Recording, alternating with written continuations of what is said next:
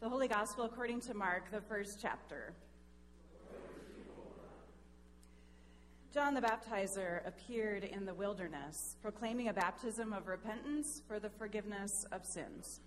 And people from the whole Judean countryside and all the people of Jerusalem were going out to him and were baptized by him in the river Jordan, confessing their sins. Now, John was clothed with camel's hair, with a leather belt around his waist, and he ate locusts and wild honey. He proclaimed that the one who is more powerful than I is coming after me. I am not worthy to stoop down and untie the thong of his sandals. I have baptized you with water, but he will baptize you with the Holy Spirit. In those days, Jesus came from Nazareth of Galilee and was baptized by John in the Jordan.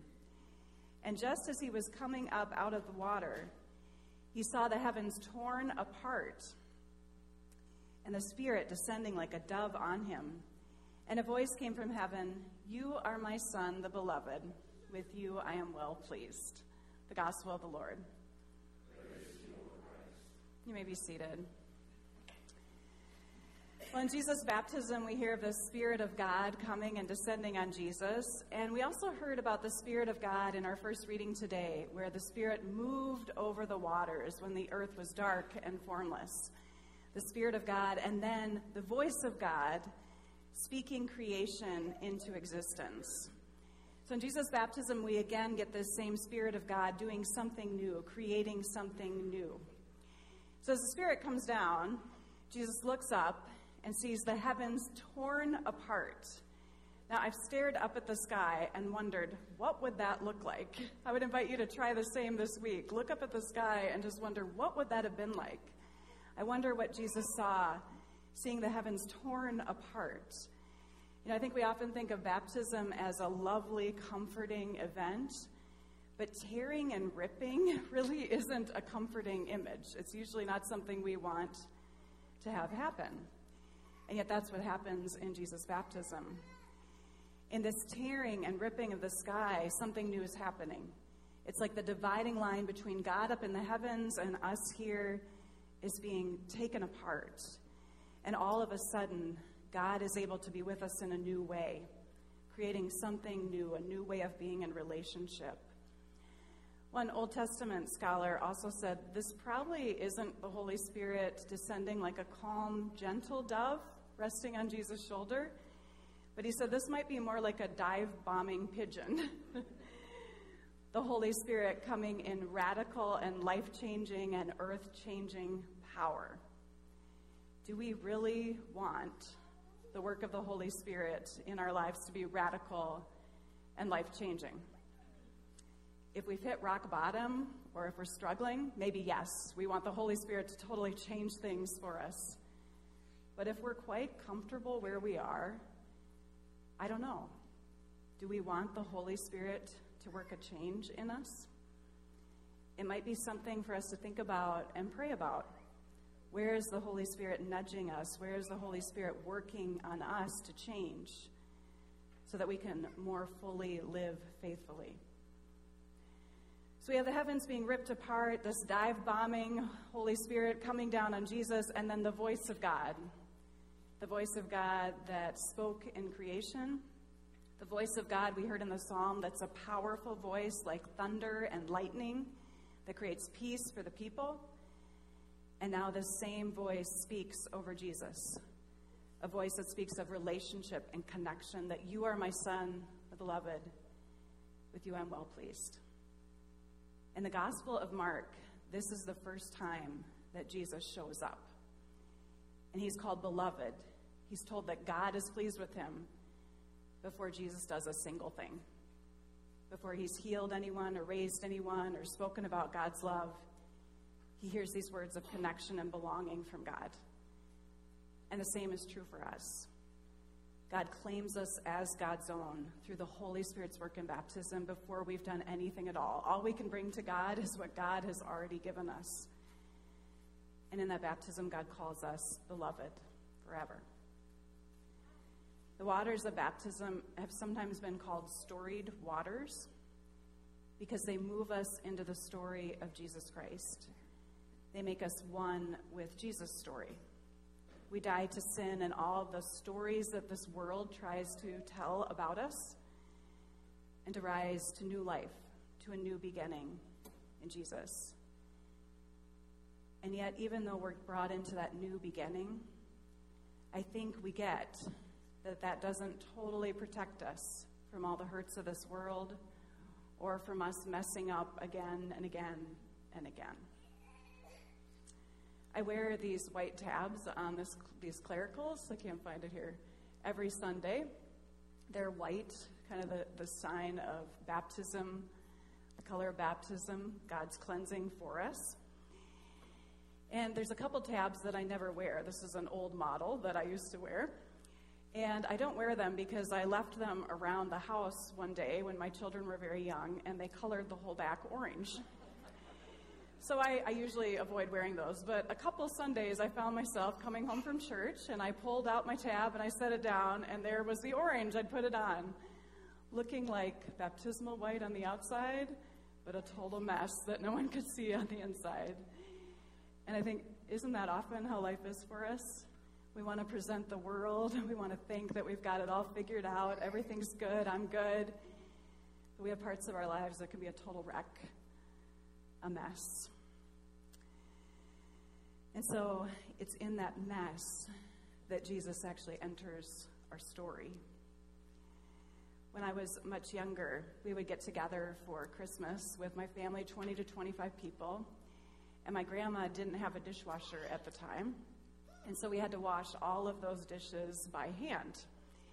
And you've probably experienced this before, all the dishes as you're going through. It starts out nice and clean, that water. But the more you wash it, you get particles in there and it gets a little greasy. And someone noted that you might start wondering as you're washing the dishes are the dishes coming out cleaner or were they actually cleaner before they went into that water? Time to change the water. When Jesus comes to the river Jordan to be baptized by John, it's a different baptism than our baptism.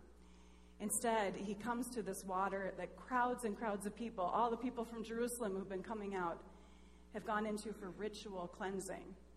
They enter that water to wash away their sins into that river, Jordan. And then Jesus comes along after them, ready to go into that same water where everyone's washed off their sins and someone noted, you have to wonder is Jesus cleaner coming out of that water, or was he cleaner going in? As he comes out with the sins of all the people clinging to him and the muck of that river. When Jesus comes out of the river Jordan, something happens. This crowd of people have come to repent, their sin clings to him, and he comes entering into the mess of human life right with us where we most need it. I'm reminded of a verse from Isaiah chapter 64.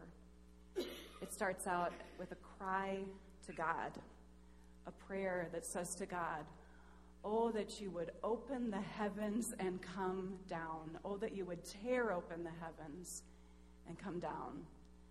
How often have we wished that Jesus would come in that kind of a way for us? When we hear about the heavens being opened in Jesus' baptism being torn apart, it's almost like that prayer from long ago has come to be made true in Jesus for us. Debie Thomas wrote that in Jesus' baptism, Jesus enters into the full messiness of the human family. He becomes one with us. And in our baptism, we are brought into the same connected to one another in a new way. For us to embrace Jesus' baptism is to embrace the truth that we are united, that we are interconnected, that we are one with each other. Whether we like it or not, the bond that God seals by water and the Spirit, that bond is truer and deeper than any other bond we have. It makes a stronger claim on our lives and our loyalties than all prior claims of race, gender, tribe, nationality, politics, or preference. The bond that God makes with us as baptism is stronger than anything else. And it gives us belonging with all the people here when we want it and when we don't.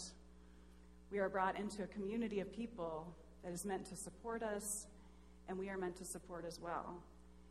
And we don't always do that perfectly, but when we do, it's amazing.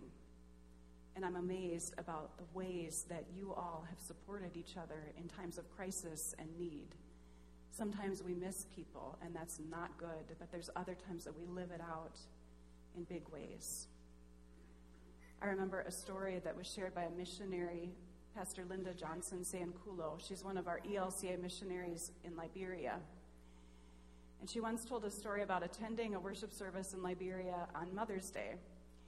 And as she tells it, it was a very, very long worship service. So they'd prayed, they'd praised, they'd preached.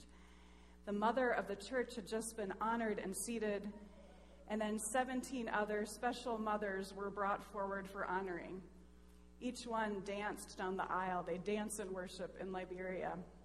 And they danced down the aisle and were seated. And that whole part of the service took an hour and 45 minutes. And Linda said, I was ready to be done. She had no place to go, but she was just ready to leave. As the 17th mother took her seat, the MC announced, Now we will hear a word from each of the mothers. And the pastor blurted out, All of them? So all 17 mothers being honored spoke. And in the end, Linda said, I was so grateful. Because if we hadn't heard from all of them, we wouldn't have heard from number 17, Ma Cordo. Ma Cordo stood up and began to speak passionately in one of the local languages, and she spoke for a long time. Linda didn't understand that local language, but she noticed that people were crying and were sad as she spoke and told her story. And so the pastor came over and shared with Linda what Ma Cordo was saying. Ma Cordo had lost five of her adult children to Ebola all at the same time. They were taken, all five of them, to the Ebola treatment center, and she never saw them again. Because at that time, if someone died from Ebola, the bodies had to be buried right away to risk spreading the disease. So Ma Cordo shared her story of grief with that congregation, and she sat down and she started sobbing.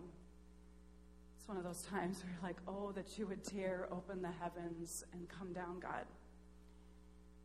So Linda went to her and put her arm around her as she cried. And after a while, the music started playing. And Ma Cordo eventually stopped crying and she started moving in her seat to the music. And then, and then she stood up and began to dance. The pastor told Linda it was the first time that Ma Cordo had shared her story with the church. Likely the first time she'd been able to stand and dance in the face of so much loss, loss we can't imagine. Only able to do so embraced and surrounded by the people of God. There's a hymn that I've been thinking about lately, and we're not singing it today, but you can look it up online if you want. It's called We Were Baptized in Christ Jesus. And the second verse reads like this In the water and the witness, in the breaking of the bread, in the waiting arms of Jesus who's risen from the dead. God has made a new beginning from the ashes of our past. In the losing and the winning, we hold fast. God has and will keep making a new beginning from the ashes of our past. And so we keep on clinging to the promises of God and living them out for each other. That we, as the people of God, hopefully help each other experience that God truly has torn open the heavens and come down to be with us always and fully in Jesus Christ our Lord. Thanks be to God. Amen.